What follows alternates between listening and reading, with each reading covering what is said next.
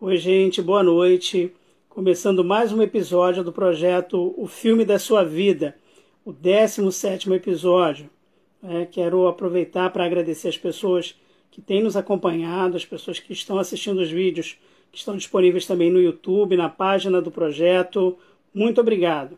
E hoje eu vou conversar com uma professora muito querida, minha amiga Tereza Salgado professora de literaturas africanas em língua portuguesa da Universidade Federal do Rio de Janeiro. Ela vai falar um pouco de suas pesquisas, de sua trajetória, um filme especial que tenha marcado a sua vida, falar de projetos. Eu vou mandar o convite para ela e a gente começa a conversar.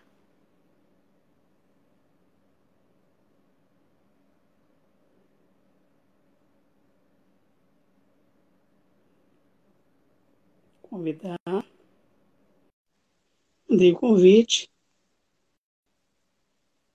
Obrigado às pessoas que estão nos acompanhando. Esperando aqui dividir a tela.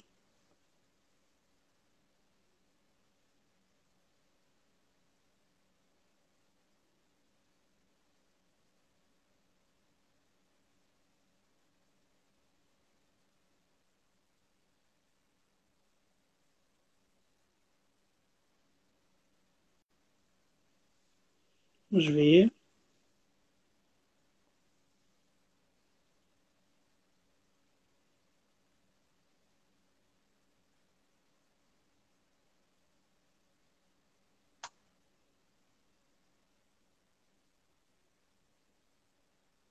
Já mandei o convite.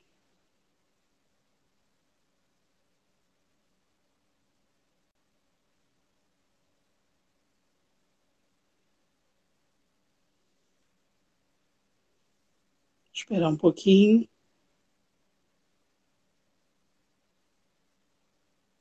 Onde estará a Tereza? Oi, Cícero, boa noite. Obrigado pela presença.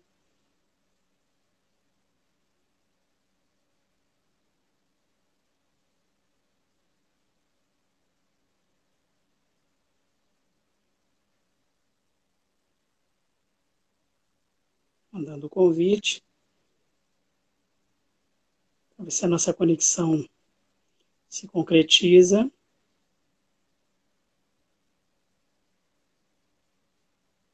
Boa noite, professor Alvarez.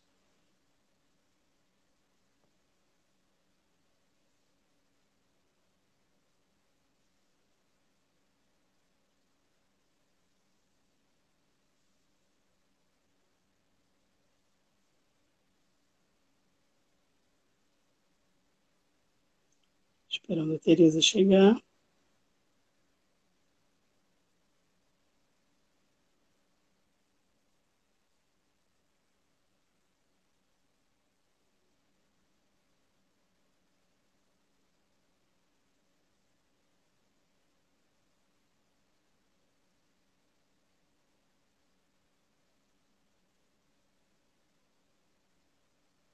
Estou conseguindo a conexão com a professora Tereza.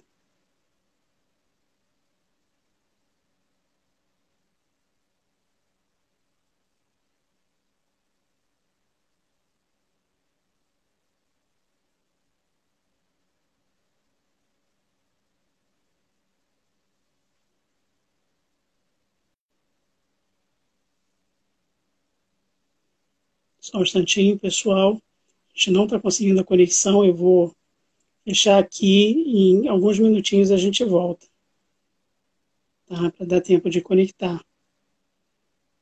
Deixa eu ver se consigo mandar o convite novamente. Ver se a gente consegue.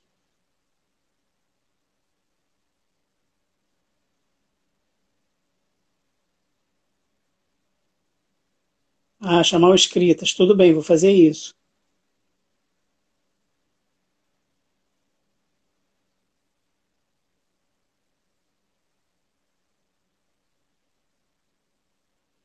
Mandando o convite.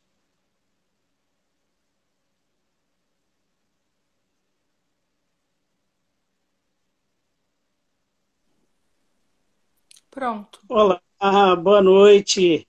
Boa noite, Erivelto. Eu fiz alguma bobagem aqui para variar. Porque... Que prazer, professora.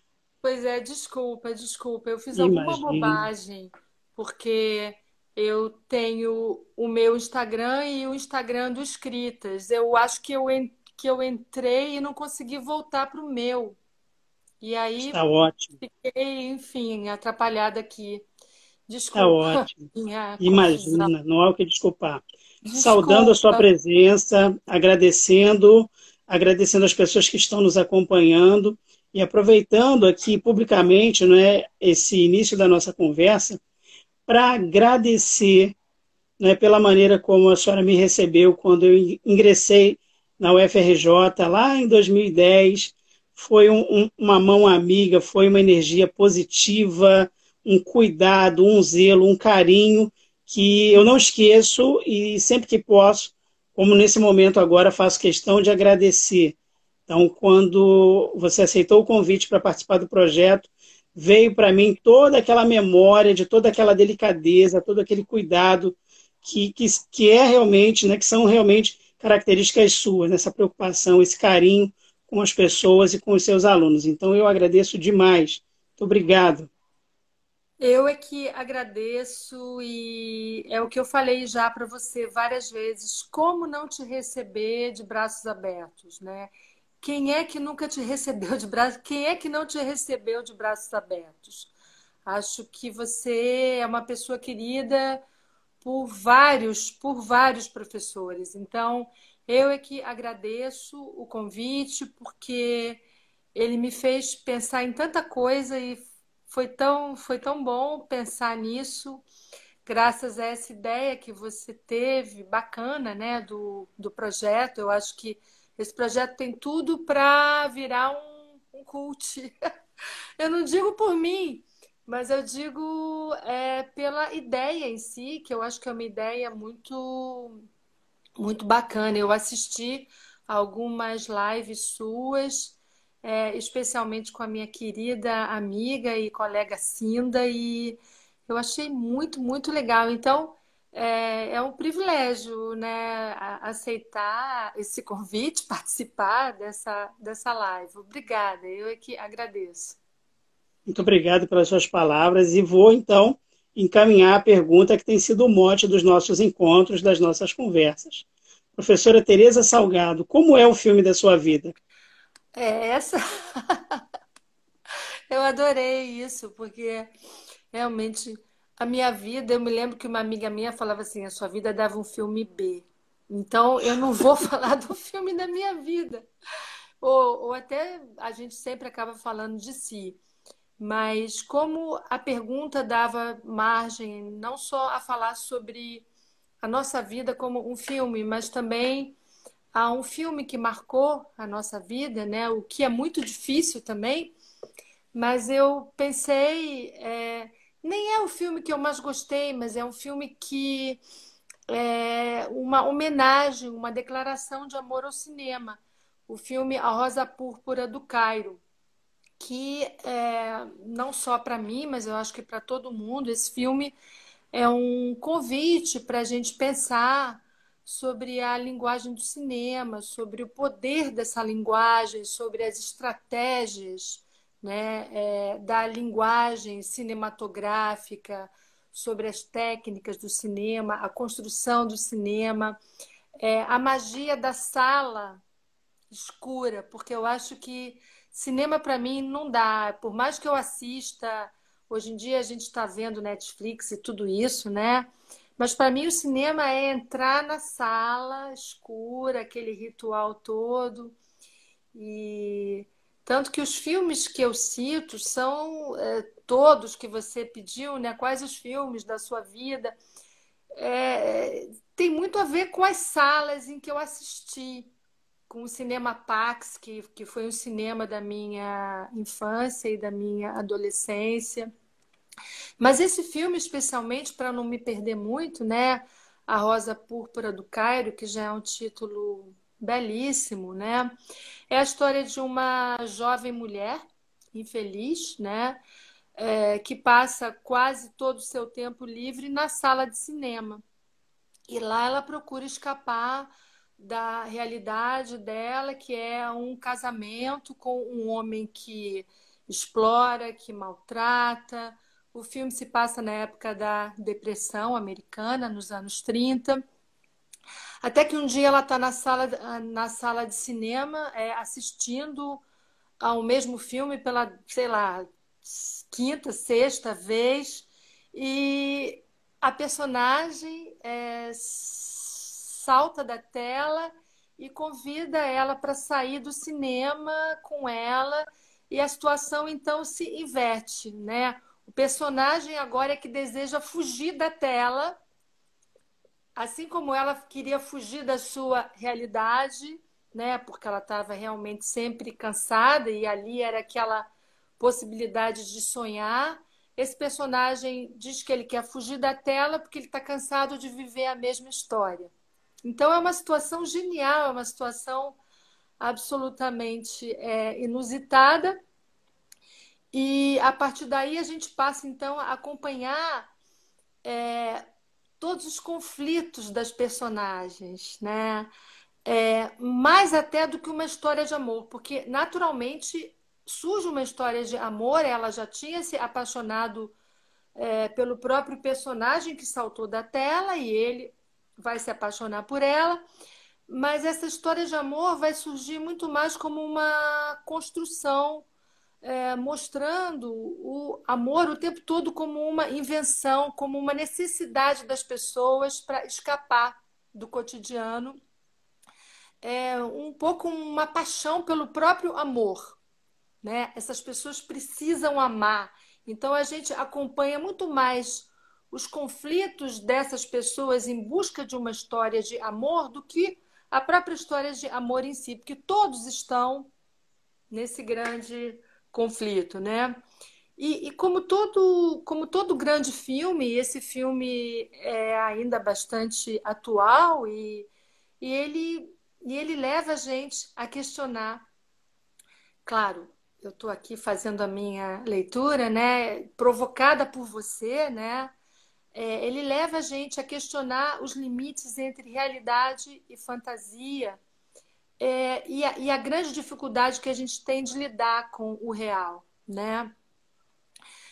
Mas o filme é, apresenta um, um, grande amor pela vida, um entusiasmo, porque por mais que ela sofra, por mais que ela seja infeliz, ela ela não deixa de buscar a felicidade o tempo todo. Então, graças a você, eu fiquei é, eu fui descobrindo por que, que eu escolhi determinados filmes que eu pensava assim.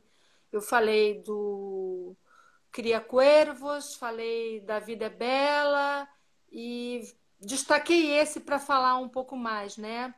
E é claro, quando a gente começa a interpretar e a tentar fazer uma leitura do filme para responder a essa a esse seu questionamento, a gente começa a fazer uma reflexão sobre as nossas escolhas. Né? Então, por isso é que eu te agradeço tanto, porque são é, esse tipo de entrevista que permite a gente pensar sobre si própria, né? sobre o motivo das nossas escolhas. A gente não escolhe um filme por acaso, ah, eu gostei, e, e todo esse gostar tem a ver com, com coisas da minha própria vida. Né?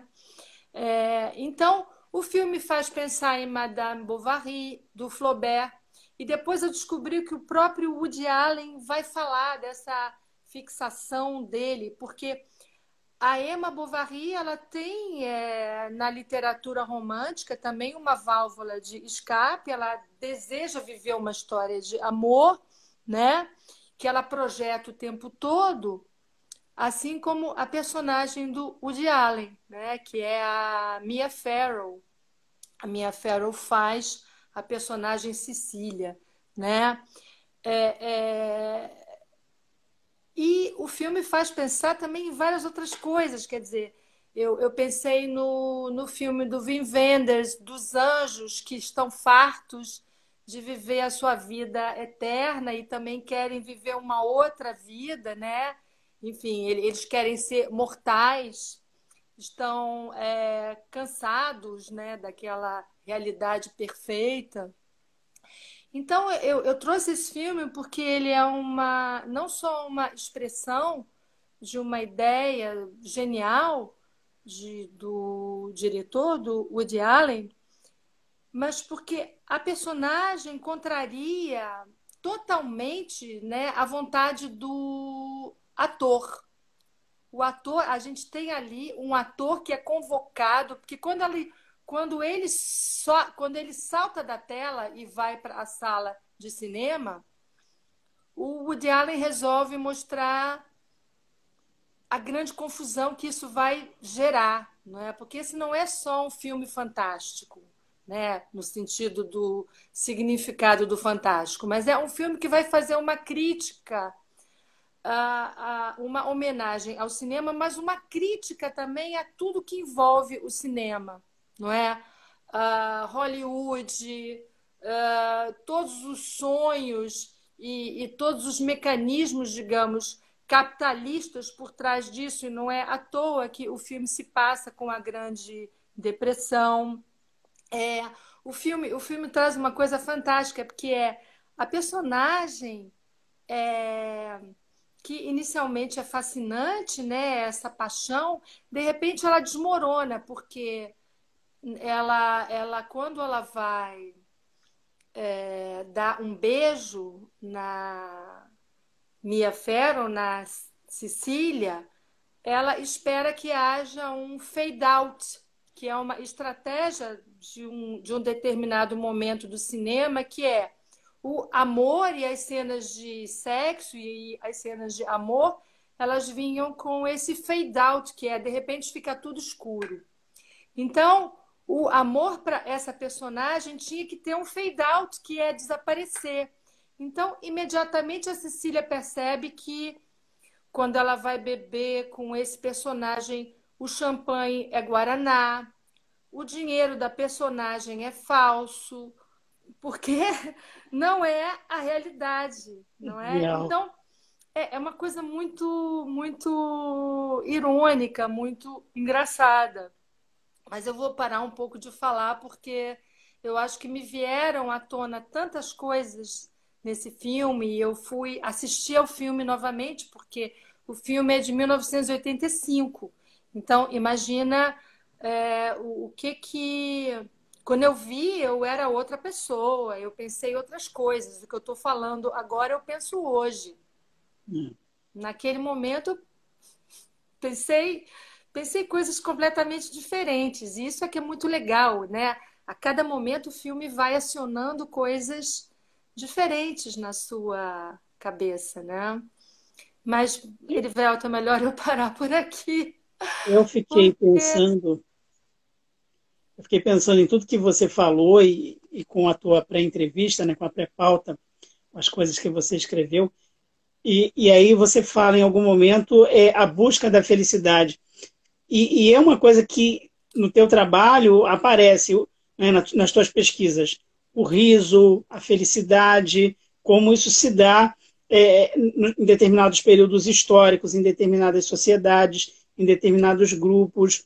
É, estar na letras, buscar a literatura, foi para você essa busca pela felicidade? Como é que você escolheu é, é, o curso de letras? Você pode contar um pouquinho? E fala também da tua entrada na universidade, se você puder falar. Ai, que, que legal, Erivelto, realmente. Eu não, eu só fui pensar nessa busca da felicidade é, quando ela desapareceu, porque eu acho que a gente só pensa nessa ideia quando ela some. É justamente quando ela está em risco. Eu, eu acho que senão você vive ela sem pensar, sem pensar. Para isso virar um motivo de reflexão, questionamento e pesquisa, é porque alguma coisa se abalou. Então, conscientemente, a, a faculdade, o curso de letras, não foi nenhuma busca de felicidade, foi uma afinidade. Se eu pudesse, eu nem seria pesquisadora, eu seria leitora no sentido literal mesmo da palavra, aquela pessoa que passa. Eu tenho até uma uma orientanda que está quase defendendo que ela é uma grande leitura, né? A Natália, a Natália Guedes, nem sei se ela está aí, nem vi, mas eu acho muita graça, porque ela passa vida o tempo todo postando e falando da importância da leitura, de estar o tempo todo lendo. Então, como não havia um espaço só para leitura, eu tive que virar professora, mas eu não tinha nem, eu nem, nunca pensei em ser professora, nunca pensei em ser pesquisadora. Eu, eu, eu gostava mesmo de ler. E, e, e, nesse sentido, eu acho que eu sou até um pouco parecida com a Cecília. Os livros, não que a minha vida fosse uma desgraça como a personagem, porque a personagem ela é do filme do Woody Allen, ela é explorada, maltratada, a vida dela é uma desgraça. O marido é violento, abusador, né? É violenta, o sujeito é, o sujeito até bate nela, você ter uma noção. Mas a literatura, para mim, sempre foi esse espaço mesmo de encantamento, né? Então, chegar na faculdade, para mim, eu nem sabia exatamente o que, que eu ia fazer. Mas como eu escrevi quando você me, me perguntou, me provocou com algumas questões, a chegada na faculdade foi a entrada nesse mundo mais aberto, mais plural de pessoas. Eu via as pessoas, eu achava maravilhoso ter pessoas ali do Rio todo, porque eu vivia muito no mundinho da Zona Sul, muito pequeno, muito limitado. E quando eu chego na faculdade, eu começo a abrir esse mundo. Então, primeiro, abrir com as relações. Pessoas, assim, de todos os lugares. Isso, isso para mim, foi muito impactante. Eu, eu ver pessoas, eu cheguei nesse primeiro dia, até tem uma história, né? uma menina que depois virou um, uma modelo, não sei o quê, ela chegou e falou assim: Ah, meu Deus, aqui tem gente de todos os tipos, não era bem isso que eu queria. Eu achei tão estranho, porque exatamente ter gente de todas as classes, todos os tipos, to...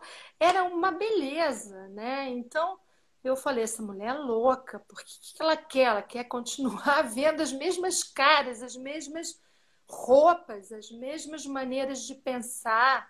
Não é possível, né? Então, o encantamento para mim foi esse mundo plural que há.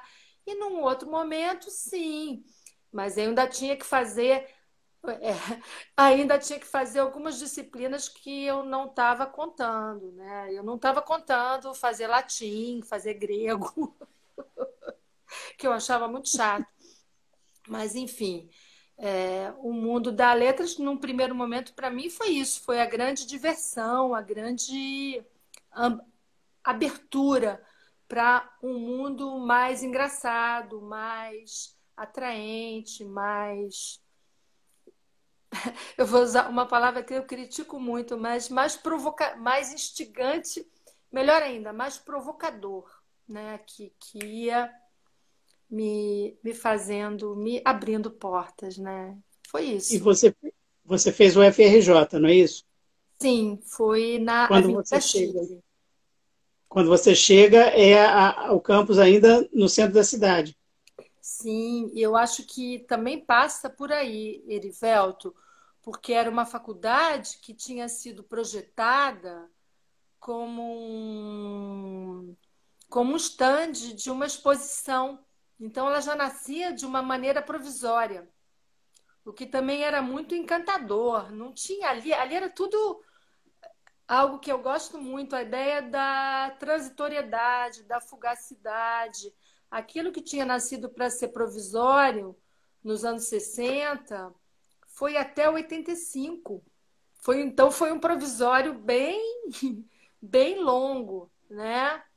Eu estou chegando lá em 79 né? Em 85 eu tô, eu já saí e aí já faço o mestrado no fundão, que aí a, a letra já tinha ido para o fundão. Que eu resisti muito a fazer o mestrado porque eu não queria ir para o fundão, não, mas acabei, acabei indo.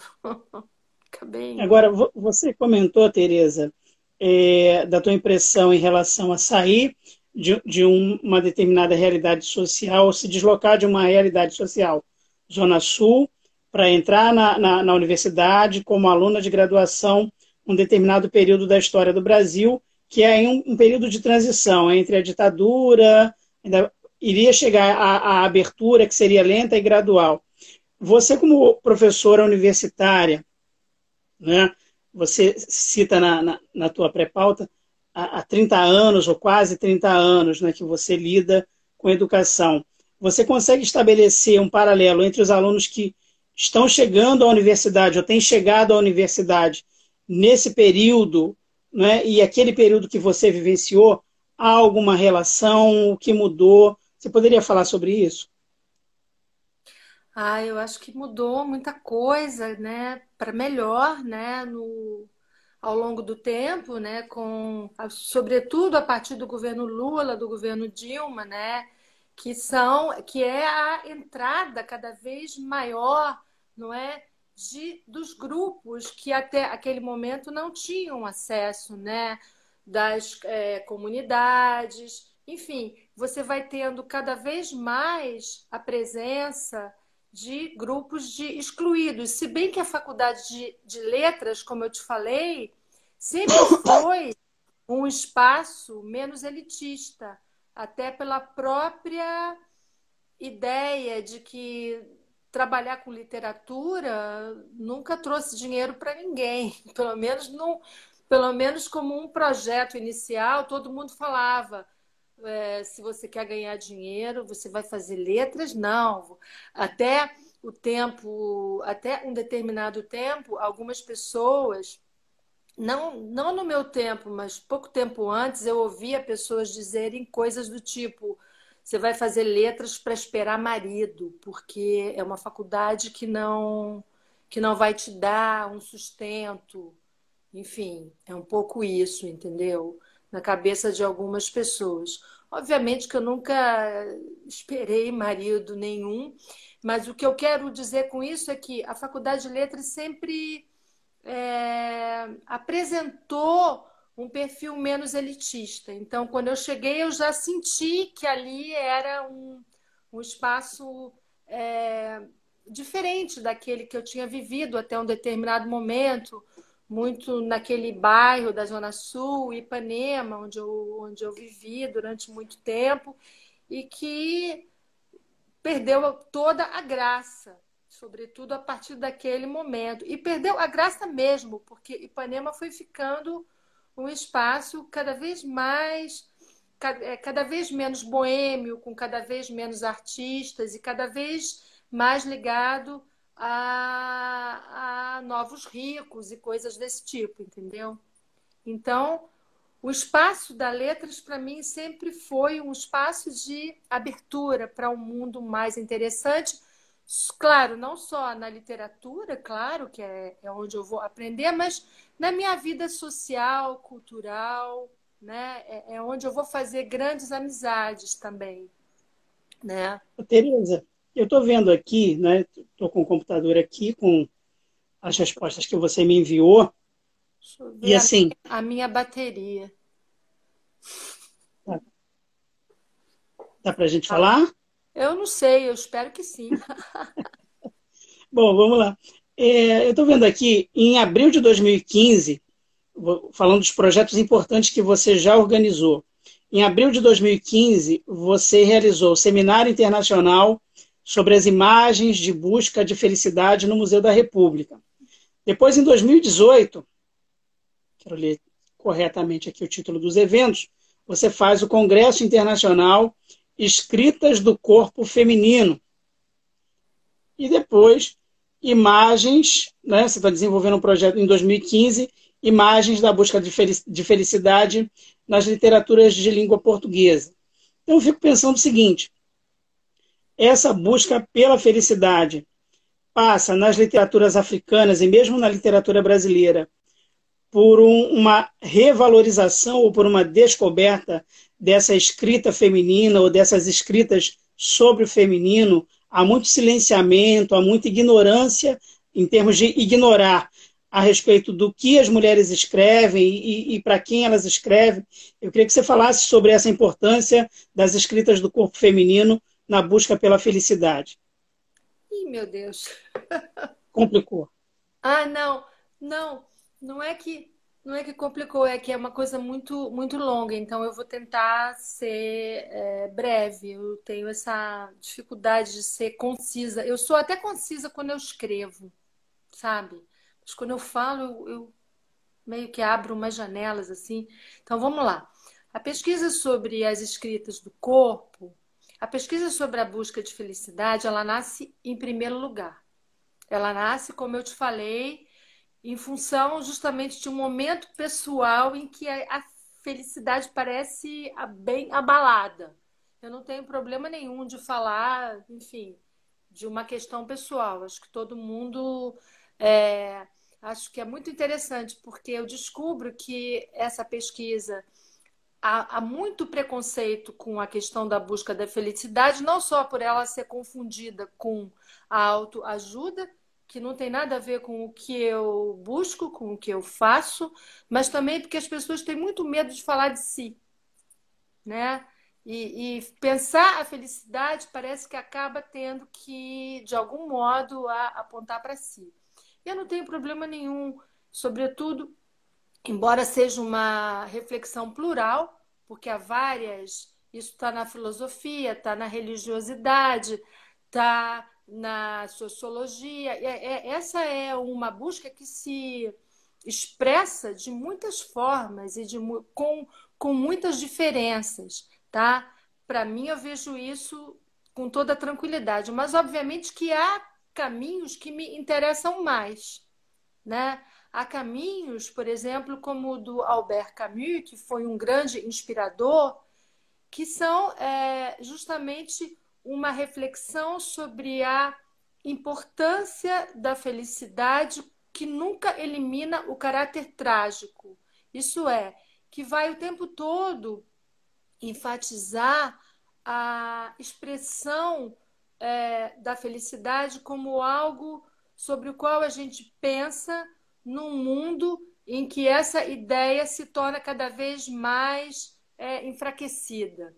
Então, o Camus diz o seguinte: a filosofia abre mão da felicidade. Hoje em dia, se você busca pensar a filosofia, você vai ver, por exemplo, a felicidade como um tema desprezado. A ideia da angústia, a ideia da dor, a ideia do sofrimento parece muito mais presente, né? Mas o Camus diz não é exatamente porque há dor, porque há sofrimento, é que essa felicidade é tão premente. É exatamente por isso que eu preciso valorizá-la. Eu preciso trazê-la à tona. Eu preciso pensar e sobretudo uma felicidade ligada à natureza, ligada ao físico, ligada a todas as sensações, que também foi algo muito desprezado, muito mal entendido, né, pela própria filosofia. Então, eu acho que o caminho me deu uma chave para pensar isso até nas literaturas africanas, porque nas literaturas africanas a gente tem muito essa presença da natureza e essa valorização do corpo essa valorização da relação do ser humano com o seu espaço, sem nenhuma vergonha do seu corpo, sem nenhuma vergonha da maneira como você interage com o espaço. Então, eu naturalmente estudo a felicidade em muitas perspectivas, embora eu preferisse viver, né? mas eu estudo, porque esse é um tema meu de pesquisa, mas eu privilegio, isso é, eu faço mais estudos sobre obras em que essa perspectiva do corpo, da natureza, fica mais evidente, porque é a que o Camus é, me trouxe, que tem mais a ver com a minha pessoa. Tem mais a ver com a minha pessoa. Então, se você quer saber o cruzamento disso com o, a pesquisa sobre as escritas do corpo feminino, sobre a, a escrita, digamos, de mulheres, também não há uma só, é, um só caminho. Eu acho que eu comecei, eu comecei a cruzar essas pesquisas porque há 12 anos eu comecei a pensar as imagens de felicidade.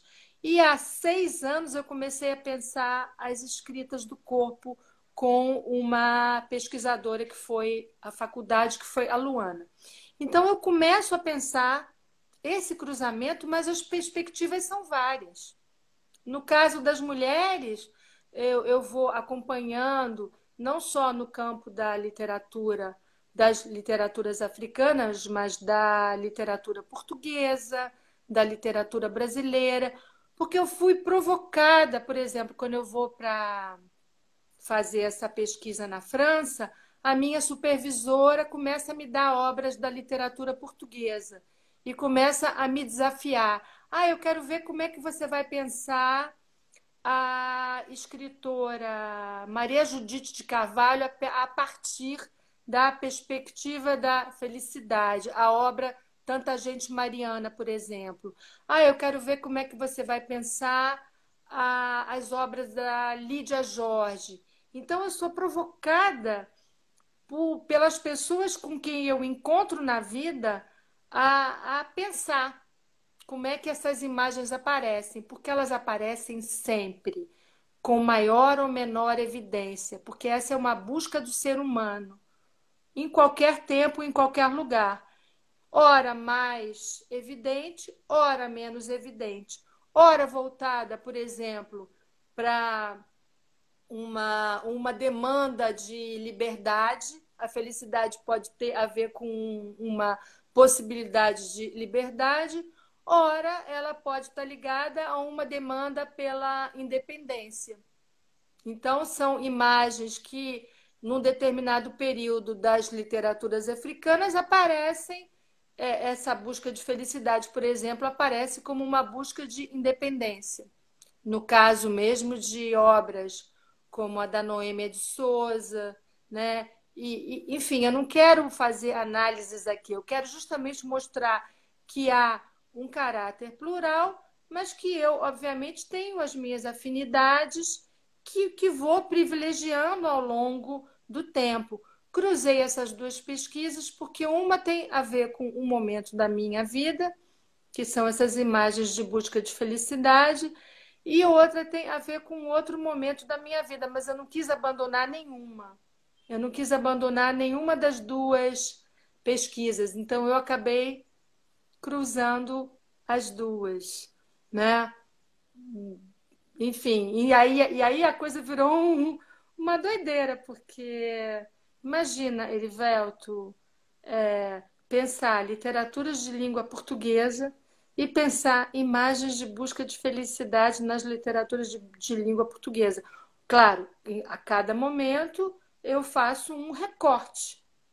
É um projeto para várias encarnações. Se eu voltar é, é da próxima vez, eu continuo, eu continuo ele numa outra perspectiva, trabalhando é, a literatura brasileira, que eu venho começando cada vez mais com autoras afro-brasileiras, não é, com a Conceição Evaristo, até porque o grupo de pesquisa que eu coordeno, há várias pesquisadoras interessadas em fazer litera é, pesquisa comparada de, de autoras africanas com autoras afro-brasileiras.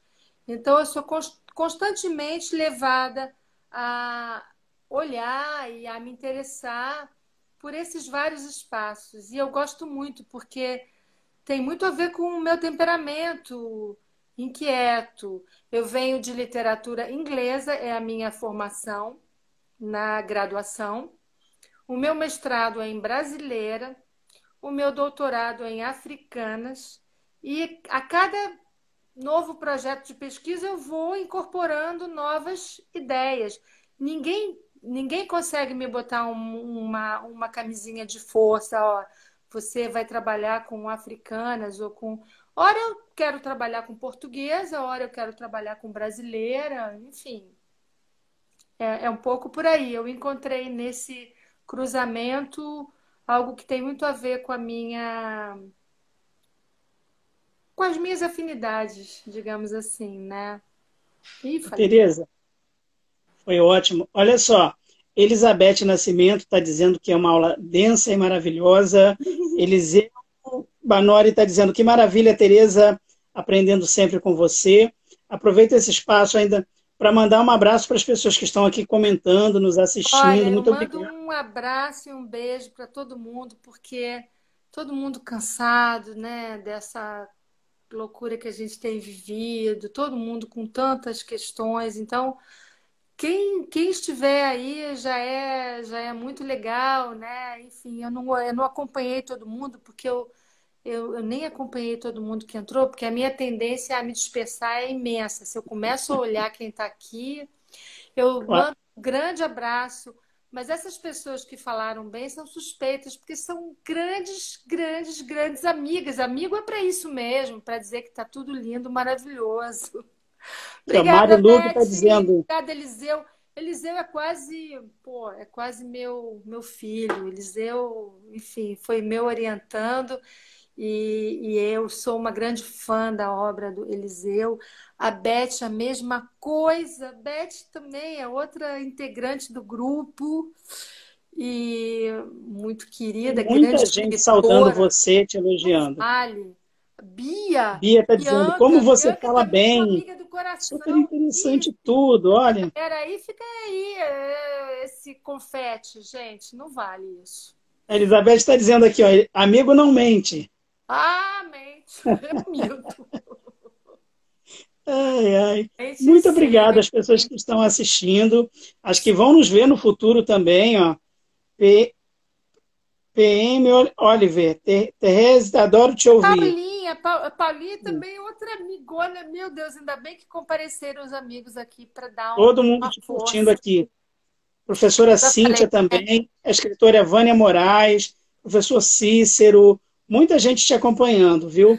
Obrigada, obrigada, galera. Obrigada mesmo, porque é, mesmo que não tivesse ninguém, eu ia estar feliz, porque graças ao é, Erivelto, eu pude pensar um- uma opção de coisas, uma opção de coisas sobre mim. Muito Obrigada. obrigado, muito obrigado a vocês. Tereza, deixa eu te perguntar uma coisa, ainda a propósito é, do teu trabalho com as escritas do corpo feminino. A gente sabe que ao longo dos períodos literários, dos períodos históricos, pode acontecer, eventualmente, de um escritor notório num determinado momento histórico, num determinado estilo de época, é, se destacar e, com o tempo, é, acabar sendo esquecido. Porém, é, os estudos têm nos demonstrado que, no caso de mulheres escritoras, esse apagamento, esse esquecimento, esse descuido, estou usando um monte de eufemismos aqui para te provocar, acaba sendo mais contundente. E eu sei que você está pesquisando, resgatando uma autora que é importante para a literatura brasileira, mas de forma muito particular e importante também pessoalmente para você. Você pode falar um pouquinho dessa sua nova pesquisa? Obrigada, obrigada, Eliseu, porque eu demorei muitos anos também a, a começar esse projeto, porque é um projeto sobre a minha avó. E eu ficava achando, burramente, porque nós somos muito escravos, não é? De, de certos modelos, certos estereótipos que, que transmitem a gente, como, por exemplo, eu vou aproveitar para falar a ideia de que nós devemos escrever uma tese, é, nunca devemos escrever uma tese em primeira pessoa. Eu defendo a primeira pessoa ferrenhamente. Mas isso, é, isso já é, isso já é, é tema para uma, um, uma outra ocasião. Mas a minha avó, é, a minha avó foi uma escritora com obras publicadas, obras de poesia, peças de teatro que ela encenou no João Caetano, no Apolo, em Portugal. Ela foi uma pessoa que começou a produzir não só poesia, teatro, mas contos, aforismos. Ela publicou um romance na França que eu só fui descobrir agora, esse ano. Pra você ter uma ideia. Porque ao mesmo tempo que ela teve uma intensa vida literária entre os 16, 17 anos e os 29, depois que essa vida acaba, foi como se ela quisesse esquecer tamanha a, a, a quantidade de obstáculos, de muros, de dificuldades que ela viveu como escritora na Belle Époque, que é justamente no Brasil, no caso da Belle Époque carioca, entre 1917 e 1930. Diferente, claro, do, do tempo da Belle Époque francesa, que as coisas não acontecem ao mesmo tempo. Mas eu então decidi fazer essa pesquisa graças a um amigo que falou: Tereza, para de passar a vida inteira esperando que alguém faça essa pesquisa. Até porque quando você chega para alguém e tenta mostrar e tenta contar a história, parece que você, sabe, parece que você quer vender um peixe que não é muito bom, sabe? Por que, que ninguém pesquisou ainda se ele é tão bom? E ninguém pesquisou, ninguém tinha pesquisado ainda, justamente porque ela viveu tantas dificuldades que ela, ela acabou vivendo uma espécie de apagamento, de silenciamento, por ser uma escritora mestiça. E eu estou usando aqui deliberadamente essa palavra, depois é, a gente pode também discutir num outro momento, numa, é, numa época em que o Brasil estava buscando justamente um embranquecimento, né? A ideia do branqueamento, né? Então ela era uma mulher com 17 anos, vivendo uma vida livre, vivendo uma, uma mulher emancipada, né? Que não, enfim, que não era casada, que não e, e que escrevia o que queria de forma livre. Então, por um lado, ela era elogiada, valorizada, mas por outro lado ela era extremamente atacada. E mais atacada ainda porque nunca se conformou com absolutamente nenhuma norma, nenhuma convenção. Era uma pessoa extremamente libertária. Então, é, ela, ela, ela tem uma história muito, muito corajosa, muito, muito bonita mas muito curta, se você pensar que ela com 29 anos fala: deu, deu, enchi a paciência, sabe? Porque ela era constantemente, ela era constantemente é, criticada, comentada no seu corpo, dentro dos estereótipos, não é, do que era uma mulher mestiça naquele momento. É, do que era ser uma mulher só, emancipada, né? Então, ela cansou, ela, ela encheu a paciência, filha de uma mulher negra e de um homem branco. Então, ela, ela realmente cansou, encheu, encheu a paciência de estar o tempo todo tendo que se contrapor, tendo que se é, colocar e, e, e, com um temperamento extremamente irônico, com um temperamento que não. Um temperamento difícil, porque a ironia é, um, é uma estratégia muito é, com a qual a maioria das pessoas não lida bem. Então, ela, ela sofria ataques constantes. Então, por um lado, ela era louvada na imprensa num dia e colocada ao lado das, das grandes escritoras, ainda que fossem poucas, ela, ela houve um concurso para saber qual era a melhor poeta brasileira, então ela é colocada do lado da Cecília Meirelles, do lado da Gilca Machado, do, do lado de, das poucas escritoras que estavam ali acontecendo. É, mas ao mesmo tempo ela era aquela que não que não se conformava, né? Então, em pouquíssimo tempo, em pouquíssimo tempo, né?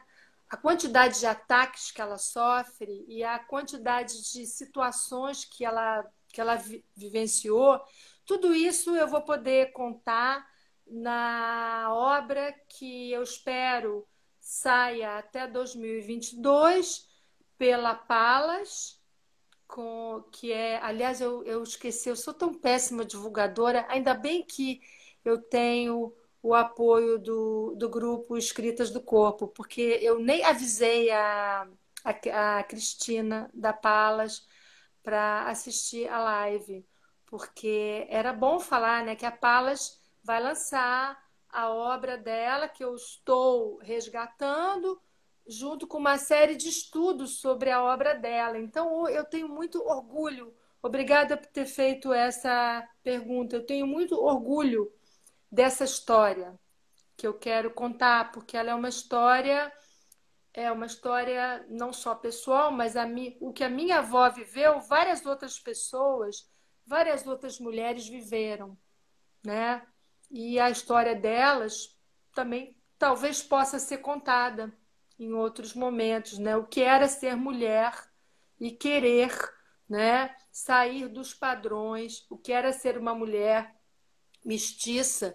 E eu falo isso, mestiça, ó, ora eu falo uma mulher negra, né? Mas a minha avó era, era uma mulher mestiça, é o que era, né? Naquele momento, né? Como era ser uma escritora né? nessas primeiras décadas do século XX no Brasil, no Rio de Janeiro. E é isso que eu quero Já tem um contar. título, Tereza? Já tem um título, a obra tem. que vai ser lançada? Tem. Tem um título provisório, pode ser que, que a editora sugira alguma mudança.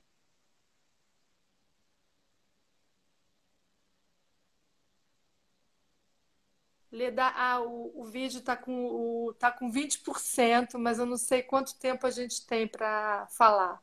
A gente já vai encerrar. Ah, então ótimo. O, o título seria Leda Rios, que é o nome dela, o pseudônimo, uma voz que sai do silêncio no Brasil. Ela sai do silêncio porque ela decide virar escritora e decide é, sair daquele silêncio que era reservado a pessoas como ela e, a meu ver, transgredir uma porção de, de normas e, e padrões.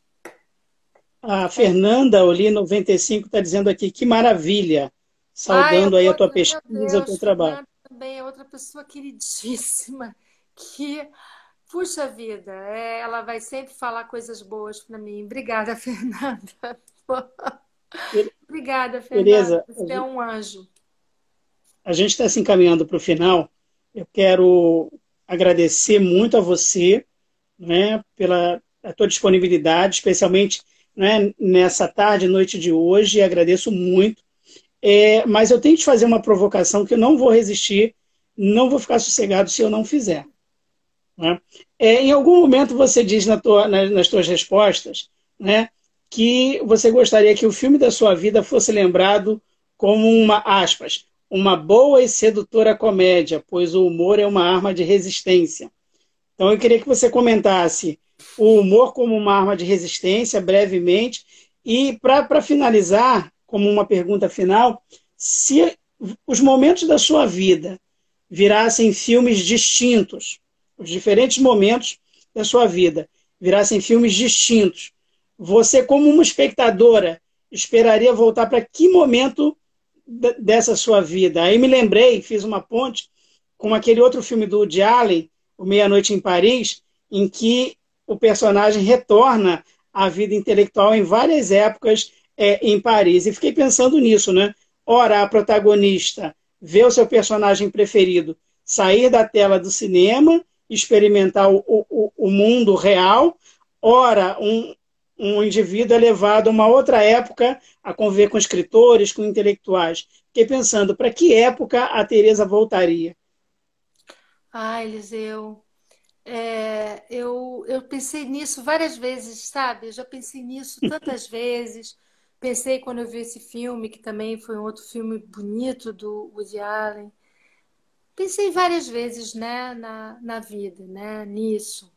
Mas, enfim, para falar do humor como arma de resistência, é, eu só digo o seguinte: para mim, o humor é tudo, é fundamental. Foi o meu motivo de pesquisa também, de tanto que isso me, me fascina. Eu, eu, eu tento me aproximar sempre de pessoas com humor, porque eu acho que ele salva, ele salva. Ele não é só resistência, ele é, ele é salvação em múltiplos sentidos. Não quero aqui teorizar sobre isso, não interessa agora mas ele é salvação. Eu nunca vou me aproximar de quem não tenha humor. É, quer dizer, eu até posso me aproximar, mas não vai durar muito, muito tempo, né? É, e para que época eu voltaria?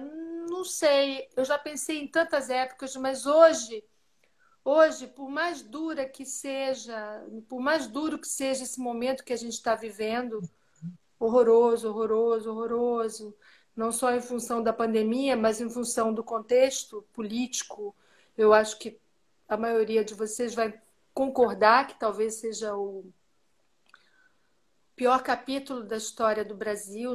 Eu não sei. Nesse momento, claro, eu pior capítulo da história do Brasil para mim, dentro do que eu vivi, né? Dentro do que eu vi, dentro do que eu vivi, eu acho que é o, é o que há de pior, né?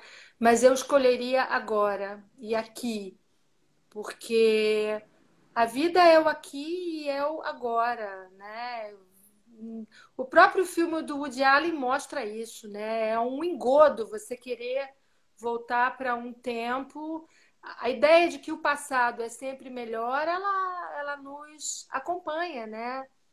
Até porque é, existe, né? Sempre essa sensação de que as coisas findas, muito mais que lindas, como diz o poema, né, essas ficarão. Então, essa ideia do passado, em busca do tempo passado, que o, que o Proust ensina. Mas o momento é o aqui e o agora, e por mais duro que seja, é esse que eu quero viver. Com, com as pessoas que eu amo, com, enfim, com todo mundo que eu amo, é tanta gente. Com você aqui agora, com as pessoas que apareceram aqui nesse nesse momento tão, né, essa hora todo mundo quer estar relaxando, então eu agradeço mesmo cada um que veio, porque essa hora tudo que a gente quer é estar relaxando, né? Então, obrigada a cada um que veio. O momento que eu quero viver é aqui e agora, com cada um de vocês. E é todo mundo amigo. É, essas pessoas que estão aí todo mundo amigo. Eu, eu quero viver o momento com essas pessoas. Eu tenho muita sorte, eu tenho. É, não tenho muitíssimos amigos, mas os, os amigos que eu tenho são pessoas com quem eu quero de fato estar, pessoas que eu quero abraçar, pessoas que eu quero prestigiar, né?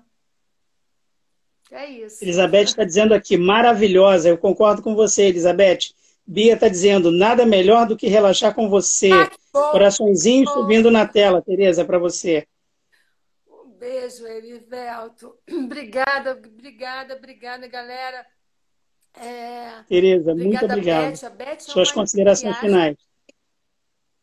É isso. Mais uma vez agradecer a você, agradecer Silvia, que acabou de aparecer aí, que é outra é outra, enfim, é, é, é, do mesmo mês de aniversário que eu. Silvia, eu espero poder festejar com você, quem sabe, fevereiro de 2022. Silvia, vamos fazer uma festa. Eu estou sempre pensando em festa, sabia? Festa que tenha dança, que tenha música, porque a vida, como esses filmes que eu escolhi, né? por mais difícil que seja, ela vale a pena, ela precisa ser vivida e bem vivida por todos, com festa, com felicidade, com, com música, com dança.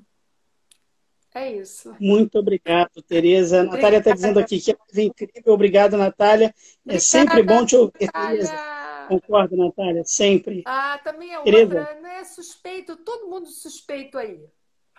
Tanta gente querida e carinhosa veio te ver e muita gente ainda vai te ver quando o vídeo for postado lá na plataforma. Obrigada. Quero aproveitar para agradecer a você, Tereza, por esse encontro que para mim significa muito, pela importância que você tem na minha vida, como um exemplo é, é, de profissional, como minha amiga, como uma pessoa acolhedora que você sempre foi e tem sido com os seus alunos. Eu só tenho a agradecer. Quero aproveitar ainda para convidar você e todo mundo que está assistindo a gente, na próxima sexta-feira eu vou conversar com o professor Jorge Vicente Valentim, da Universidade é. Federal de São Carlos. Ele é um Ótimo. querido amigo, vai falar sobre o filme Meu Mestre Minha Vida. Entre outras coisas, escolheu falar sobre esse filme. Tereza, então agradeço a você. Se você quiser se despedir, falar mais alguma coisa, o espaço está aberto. Não, não chama não que eu falo. chama não. Um beijo, um beijo, Erivelto, um beijo para todos que assistiram e me deram tantos coraçõezinhos que eu amo. Obrigada. Obrigado, Tereza. Fica bem. Até beijo. a próxima. Vou ficar. Tchau, tchau. Vamos todos. Tchau, gente. Vai, isso vai acabar. Vai acabar. Se Deus quiser. Vai acabar. Beijão. Tchau, Tereza. Obrigado. Tchau, gente. Boa Tchau. noite. Boa noite.